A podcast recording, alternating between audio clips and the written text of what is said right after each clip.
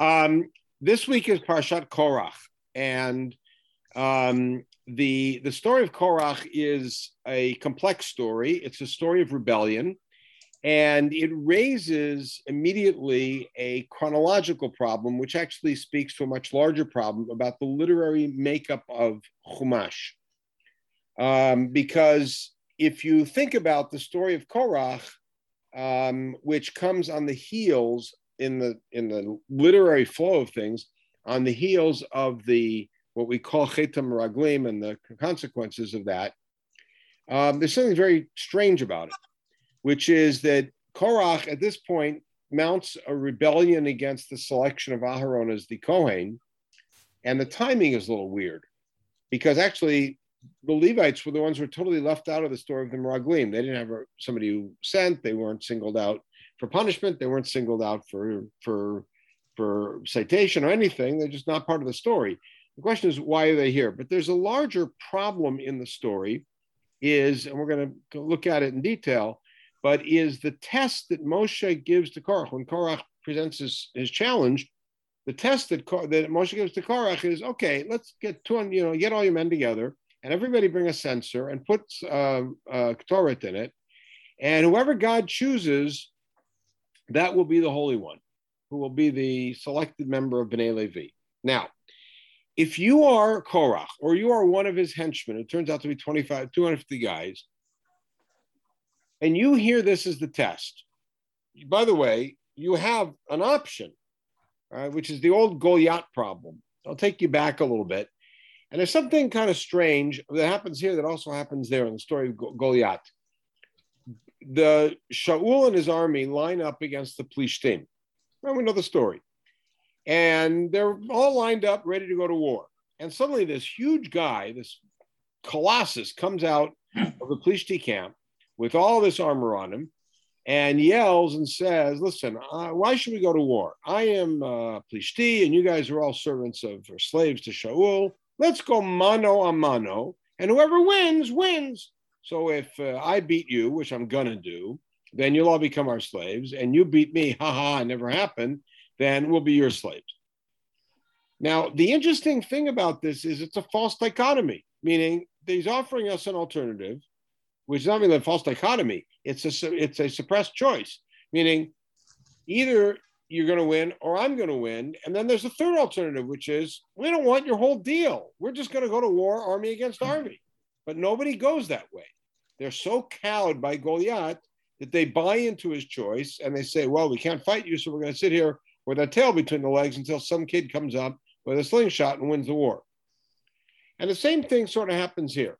Moshe says, okay, you guys get your censers together, etc. Now, the people could say, okay, we give up. You won, you bluffed us out. Or they could say, okay, we'll do it, which is what they do.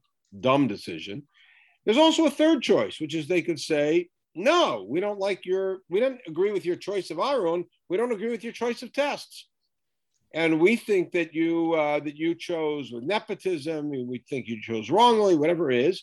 And we're just going to declare ourselves to be Kohanim, or we want to, we're going to derive a different test.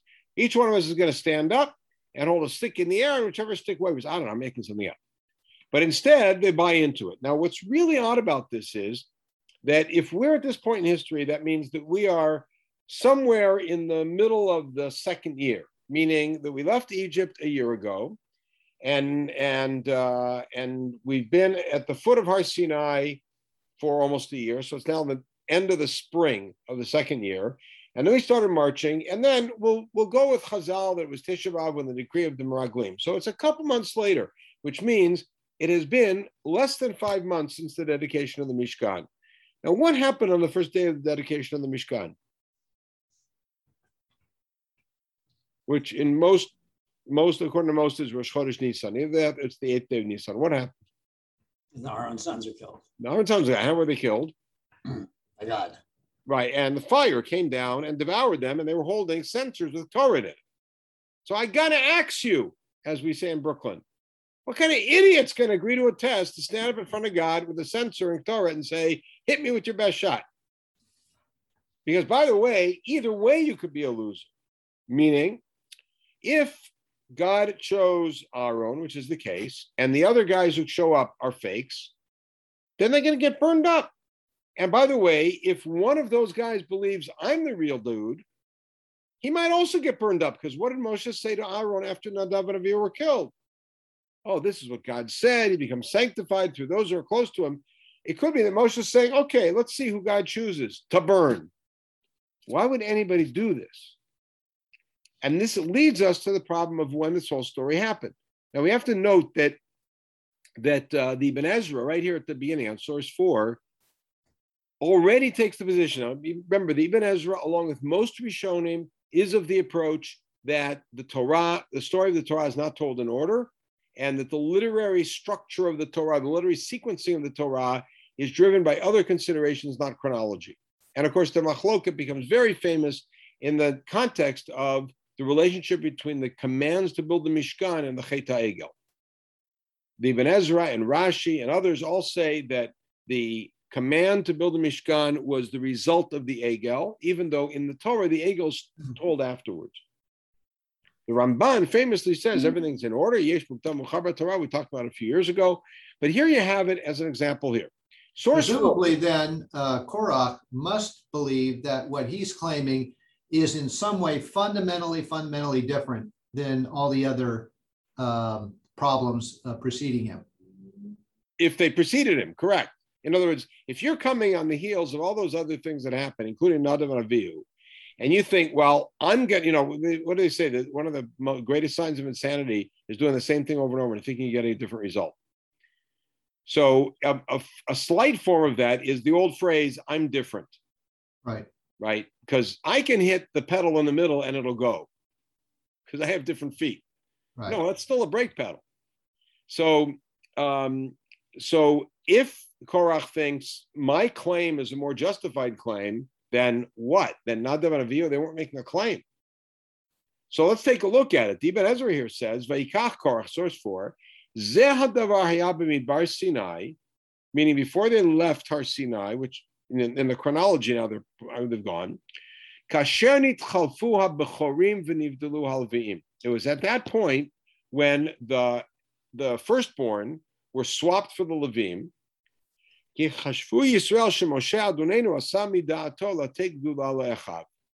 that Bnei Israel thought Moshe was doing this to promote his own tribe as nepotism. And Gam Livnei Kahat Shem Kovim and he specifically picked out his subfamily Kahat, so the other Levim ganged up on him, which is it's an odd thing. In other words, the way David Ezra is structuring it, I think he's onto something here, but I disagree with his conclusion, is that at the point where Moshe swapped the Levim, for, told them that you have to take all the Bechorot who have been sanctified with Makat Bechorot, that became sanctified that night in Egypt, and swapped them for the Levim. So the Levim now become sanctified, and then the 273 surplus Bechorot you have to redeem with the five Shkalim. So he said, oh, at that point, all the rest of Am Yisrael said, "Oh, Moshe is promoting his own tribe," and then the Levim got angry because they said, "And you're turning all of us as subservient to your brother Aaron," and so that opened things up, right? And so therefore, v'kashar datan v'aviram ba'avur sheisira v'choram aviyam Yosef.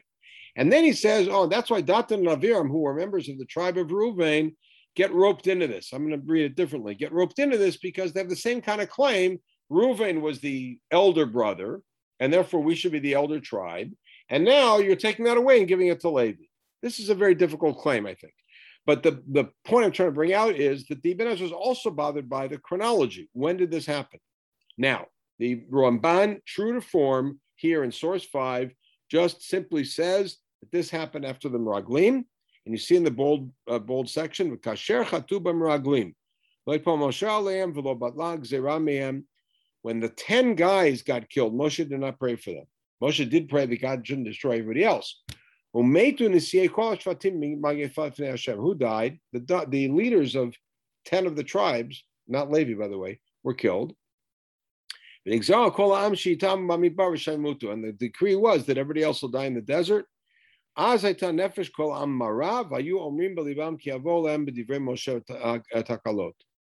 Then people start getting upset at Moshe. Things aren't working well. So Korach now found the wedge. It's a, it's a good argument to saying that Korach is pulling the, his, his uh, rebellion now because um, uh, it's like an advantageous moment. Everybody's already upset at Moshe about the Meraglim. It's a great time. Strike while the iron is hot.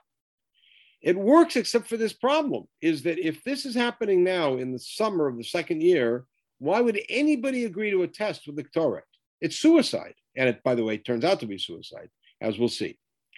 So I want to go in a slightly different direction to start and then come back to the text and talk about the chronology of what happened and suggest something different. But again, it has to do with the literary nature of, of, of narratives in the Torah. There is a famous midrash uh, in the Tanhuma that Korach utilized um, tzitzit as a way of publicly challenging Moshe. And the famous story goes that Korach got his 250 men out there and they all put on a garment that was purely tchelet. And he said, Moshe, does this garment need tzitzit? And Moshe said, yes. And he said, well, that's silly. If one tchelet string can work for the whole garment, then why would a garment that needs it all need it? Right? Where'd they get that from? They got that from Smichuta Parshiot because the part the source number one, which is the Parsha of Tzitzis, is right before Korach, meaning the story of Korach comes immediately afterwards. You got to say, look, why why is the, these two things connected? It must be that the story of Tzitzit has something to do with Korach. Well, indeed, it does have something to do with Korach, but in a much more obvious way than using as part of Korach's argument. Let's think about what's happened. Bnei Israel are in the Midbar, and sitting in the middle of the camp is the Mishkan, and the chief operators of the Mishkan, the officials of the Mishkan are the Kohanim, and among them, Father Aaron is the Kohen Gadol, and the Kohen Gadol is distinguished from the other Kohanim with four garments, and the uppermost of those garments is a strap that goes across his head of gold that says Kodesh Hashem. That's called the tzitz. Okay, very good. We know about the tzitz. And source two says you make a tzitz. And by the way, how is the tzitz held on? It's held on with patil techelet, with a blue string that goes in back. In other words, it's tied in back, and that's how it's held onto his head. Very nice. And we've got this Mishkan, and everybody knows that Betzalel worked very hard to make all these things, including a beautiful tzitz tied with a patil techelet that Aaron, our Kohen Gadol, wears when he goes in. Beautiful. All right, when he does Avodah. Then here we are in the Midbar, and after the whole episode with the Meraglim, we suddenly hear about a new mitzvah. I'm, I'm going to backtrack on this later. A new mitzvah called tzitzit. And what are we told about? Let's take a look at the parsha of tzitzit against the backdrop of being in the desert, in the in the camp with the Mishkan. Now, when you hear the word tzitzit, it sounds like a little tzitz. And where are we going to put it? Al kanfei vigdehem ledorotam, v'natnu al tzitzit hakanaf til. So put these tzitzit on their garments, on the corners, and put on them a ptil tachelet. This sounds exactly like the Kohen Gadol. And who's going to do it? Everybody. And then when you put this together, it will now be called tzitzit, the tzitzit and tchelet. You'll see it and you'll do all the mitzvot. Wow. And then watch this. We're going to talk about that phrase. Do not stray after your eyes. And here we go. We tem kidoshim ledo e kem. Now you will be holy to God. Now, if I'm in among Am Yisrael and I'm here in the desert and this has happened, and I'm told, okay, everybody, you're going to get a little mini tzitz that you put on your garments, til techela, and that's a tzitz, which means now I'm a little Kohen Gadol, you're a little Kohen, everyone's a little Kohen Gadol, and we're all kiddushim laloechem, which means you could you make the argument that the caste system has been broken or at least that the caste system is not so inviolate. And everybody can be a Kohen Gadol. We already saw that with Nazir. You can be Kohen Gadol for a month or for however long. And this wasn't that in uh, wasn't that already stipulated in some place in Vayikra? What what was stipulated? Uh, that we uh, be uh, uh, people of uh, sure, absolutely. We're a holy nation at Har Sinai, Mamlechet Kohanim, all very nice and all very ephemeral, all very ephemeral. right? The Parshav Kadoshim, Kadoshim to you, Ki Kadosh Ani, beautiful. How are you Kadosh? You live a holy life. But now suddenly you've got a garment that by wearing it, you're Kodesh. Which, by the way, sounds like the Kohen Gadol, who is the holiest guy in the nation, and he wears it tzitz. So suddenly we're all that. And watch how it comes out with Korach.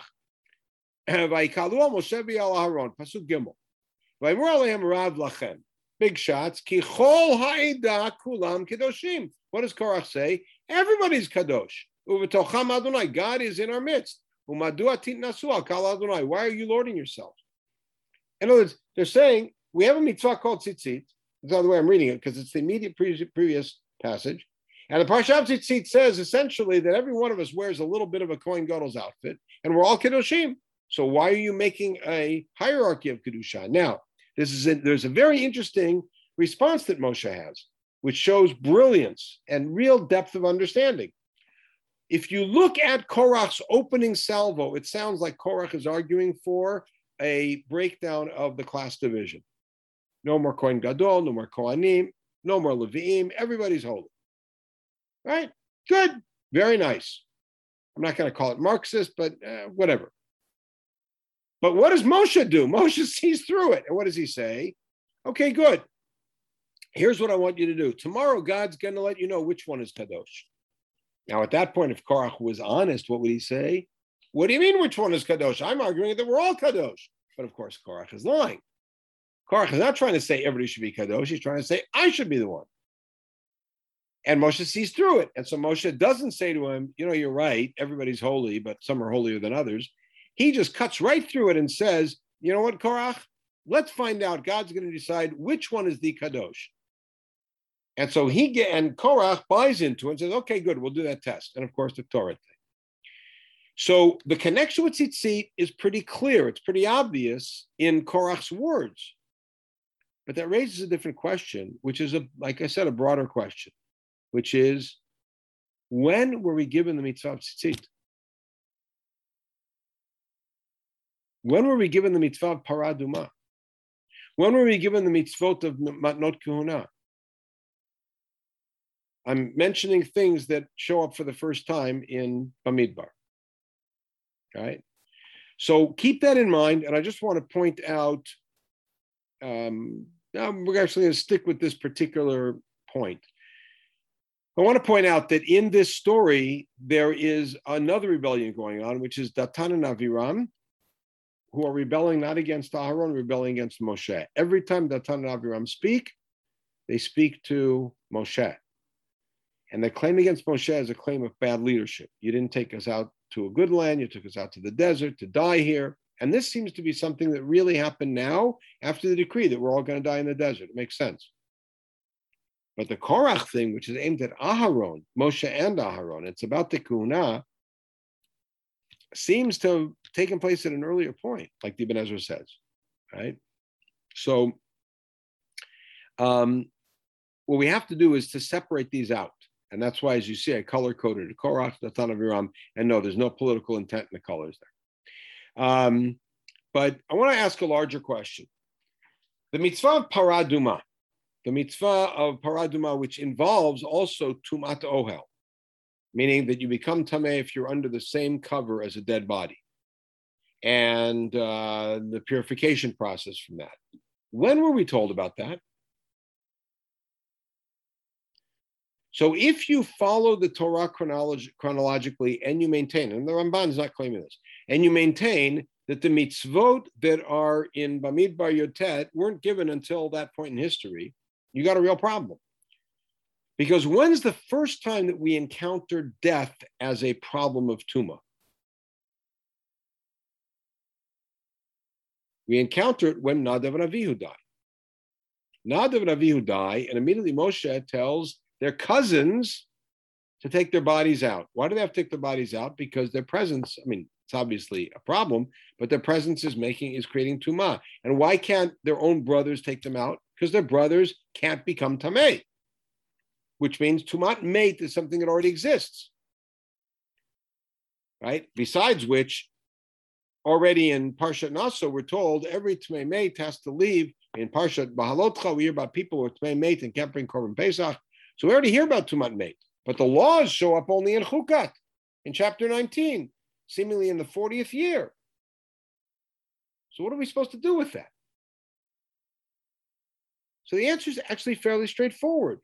We were given the Torah at Har Sinai. When I say Har Sinai, I'm going to read it broadly, which means some of the mitzvot we were given up on top of the mountain, some of the mitzvot inside in a cloud, mishpatim, some of the mitzvot up on top of the mountain, and many of the mitzvot we were given in Ohel Moed. After we set up the Mishkan, Hashem speaks to Moshe in the Mishkan like he promised and gives us the rest of the mitzvot. Very nice. Okay, we got all the mitzvot at Har Sinai, on top, bottom, or in the, in the Mishkan, all at Har Sinai. What happens? And I'll give you an example of this from the book of Bereshit. What happens is that when Moshe is writing the Torah, he puts particular mitzvot in other places in the Torah to connect them to a story. And where does this happen in Bereshit? So I'm going to start by asking a question that'll sound like it's very much off topic. We're going to bring it back. If I kill a pig and I eat the sinew of the hindquarters of the pig, did I violate Gid HaNasheh? What do you think? Did I violate eating the Gid HaNasheh? What do you think? That's the secondary violation. But okay, but am I am I liable for eating Gid HaNasheh? So the answer is it's actually a machloket. It's the Mishnah in the seventh parak of Chulin. It's a machloket between Rabbi Yehuda and Chachamim. Rabbi Yehuda says I am liable, and Chachamim say I'm not. And what's their reasoning? Who was it who got the prohibition to eat Gid HaNasheh? So Rabbi Yehuda says Yaakov. It's in the story of Yaakov. Yaakov had a wrestling match, and then it says, therefore, Bnei Israel don't eat Gid HaNasheh Yom Hazeh. Whether it was was Yaakov allowed to eat pork roast? Sure, why not? So that means that every animal was available to Yaakov, and if Gid HaNasheh became prohibited, it means it's prohibited in every animal. And therefore, if I eat the Gid HaNasheh of a pig, I eat Gid HaNasheh. But Chachamim say no, Gid HaNasheh was given at Har Sinai, which means Yaakov himself could have eaten Gid HaNasheh. Gid HaNasheh was given at Har Sinai. And therefore, when Hashem prohibited Gid HaNasheh, it was only Gid HaNasheh, those animals that you're otherwise allowed to eat. Now, you're right, Robert, that if I ate the Gid HaNasheh a pig, I might be in violation of eating a pig, depending how much I had. But not Gid HaNasheh, according to Chachamim. So how do we understand it? We understand as follows. The mitzvot were given in Har Sinai. But when Moshe writes the Torah, he puts certain mitzvot next to certain stories to give us the background. This is exactly what the Gemara in Chulin says. That the story of Gid HaNasheh tells us why we do, why we why we avoid it. Therefore, the mitzvah is placed there, so we'll understand the background. But it wasn't given there. And now we roll into the book of Bamidbar, and there's a particular literary style in Bamidbar, which is interesting, which is the Torah tells us a story, and then there's a series of mitzvot that somehow relate to that story. But it doesn't mean those mitzvot were given as a result of the story. They're already given, but now the story has a connection. So, for instance, we were given a mitzvah that when we come into that, that when we bring a korban, we have to bring with it some oil and some flour and some wine. It's called nesachim. That's a mitzvah. I want to bring a korban shlamim, I have to bring with it, depending on the kind of animal, uh, half, if it's a big animal, half a hin of oil mixed in with a, uh, a um, uh, three uh, isaron of uh, flour mixed as a mincha, and half a hin of wine. Okay. But the Torah writes it immediately in the after, aftermath of the Meraglim because it's part of the information that we are coming into the land. And those are the three famous products of the land. And it's praise for the land. And then the mitzvah of challah is given. Challah was probably given before, but the idea is that it's it's connecting it, so it's like like saving our relationship with the land, as it were. Paraduma clearly was given earlier. Why does it show up where it does? Because it shows up right before the death of Miriam and Aaron. It's associated with death. Okay, very good. So now, when was tzitzit given? Tzitzit, we have to assume, was given at Har Sinai. So why does tzitzit show up here, right before Korach? Because tzitzit both connects to the Korach story, which has to be here for another reason, and it connects to the Meraglim story. Look at the wording of the of the Parshav Tzitzit. What's the goal of it? I said we come back to that. Velo taturu, do not stray after your eyes and your heart. Where does that word show up? What were the scouts actually called in the Torah? They weren't called spies. What were they called? Hatarim et haaretz. Latur et Eretz Canaan. They're supposed to seek out the land. The same word is used here. And by the way, in the punishment, Moshe tells them, Your children that you thought were going to be killed will bear your sin of straying. Nasuad znutechem. And here it's Asher Atem zonim acharehem. In other words, the Torah deliberately uses words that connect us with the Meraglim story in the Tzitzit mitzvah, which means if the Meraglim story doesn't happen, I have to still believe we're going to get the mitzvah of Tzitzit, but it might be worded differently. And then it dovetails with the next piece, which is Korach. So they all kind of interweave. Okay. So now let's get back to it. When do we think Korach probably happened?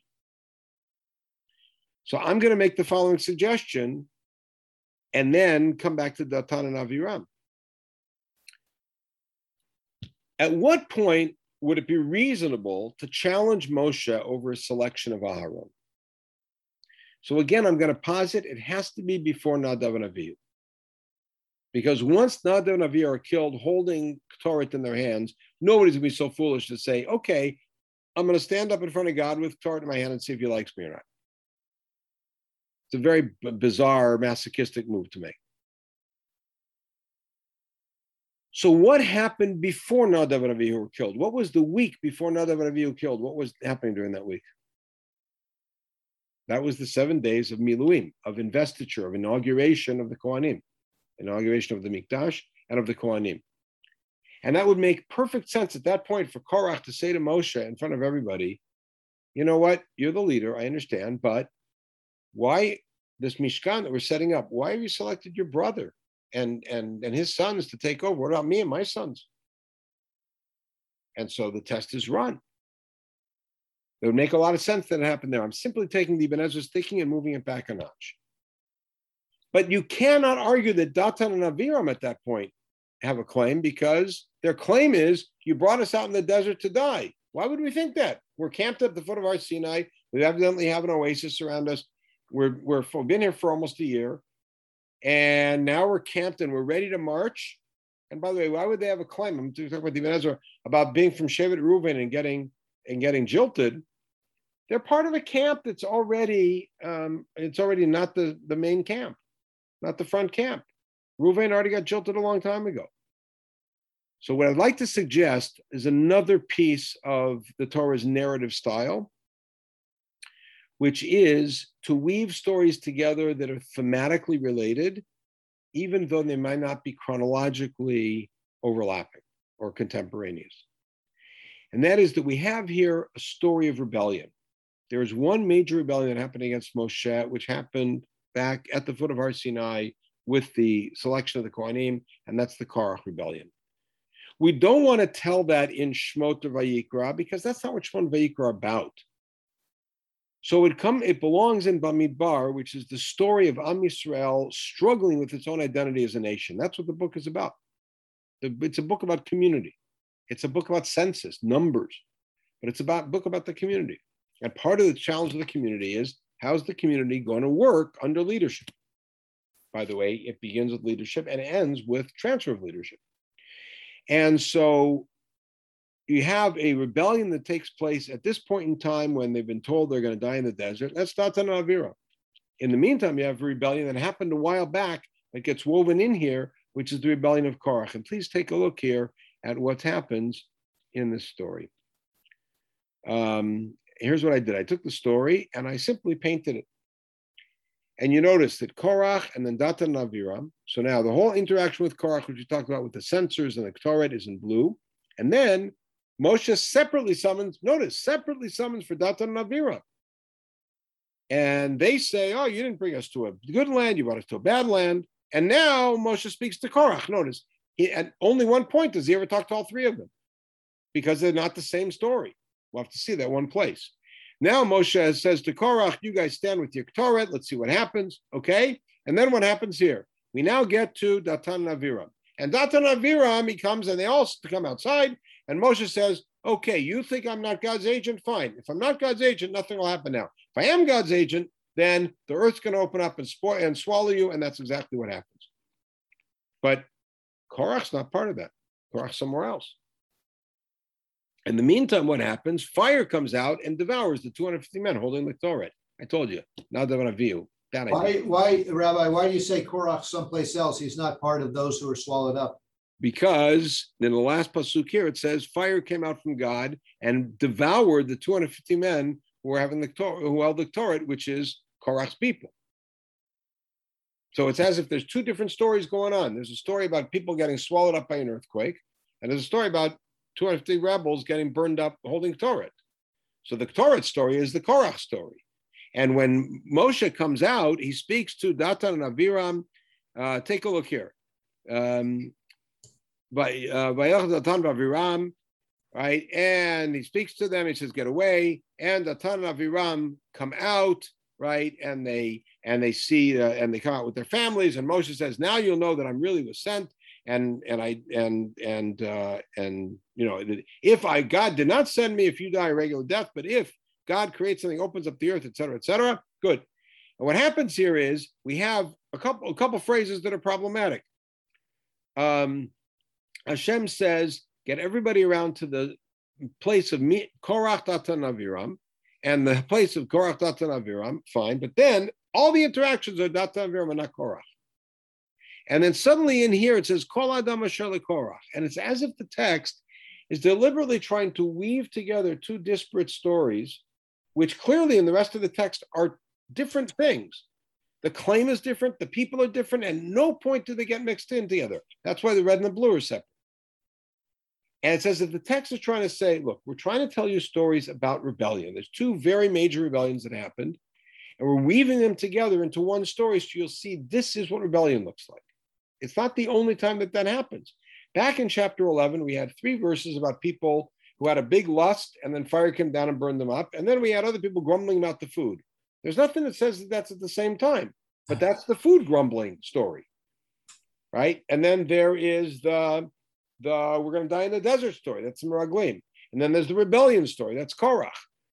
Basically, what Bamidbar is is a collection of the various narratives that happen from each from Sinai after leaving Sinai or being at Sinai until getting to the entering point to Israel and all of the difficulties they endured and how they came through them. In some cases, scarred, in some cases, unscathed. And so we take a look at it, and then we see that the connection between Tzitzit and Korach, which becomes prominent in the Midrash and Korach, prominent in Korach's words, is really occasioned by the deliberate literary placement of these pieces where they are in order to give us more insight into what's going on. The Torah is not concerned with chronology except where it is, meaning the default is that it's not.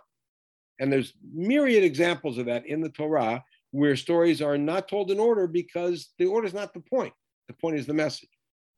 And here the message is how you deal with rebellion. And you notice that Moshe deals with each rebellion separately on its own terms. You notice how brilliantly Moshe responds to Korach by switching the mode of, of the challenge so that ultimately the, the truth prevails. And we, when he comes to Datan and Aviram, it's a whole different challenge. It's a whole different problem, and he deals with it that way also. Moshe does not deal with it in a monochromatic way, but rather in a, an appropriate way for each rebellion. And it's woven together because the purpose of this section of Bamidbar is to talk about rebellions. So a different way to look at the story of Korach and the role of Datan Aviram in there, and keep these pages because it, will be helpful to see it with the color to see uh, to see how these different things play out. Right, uh,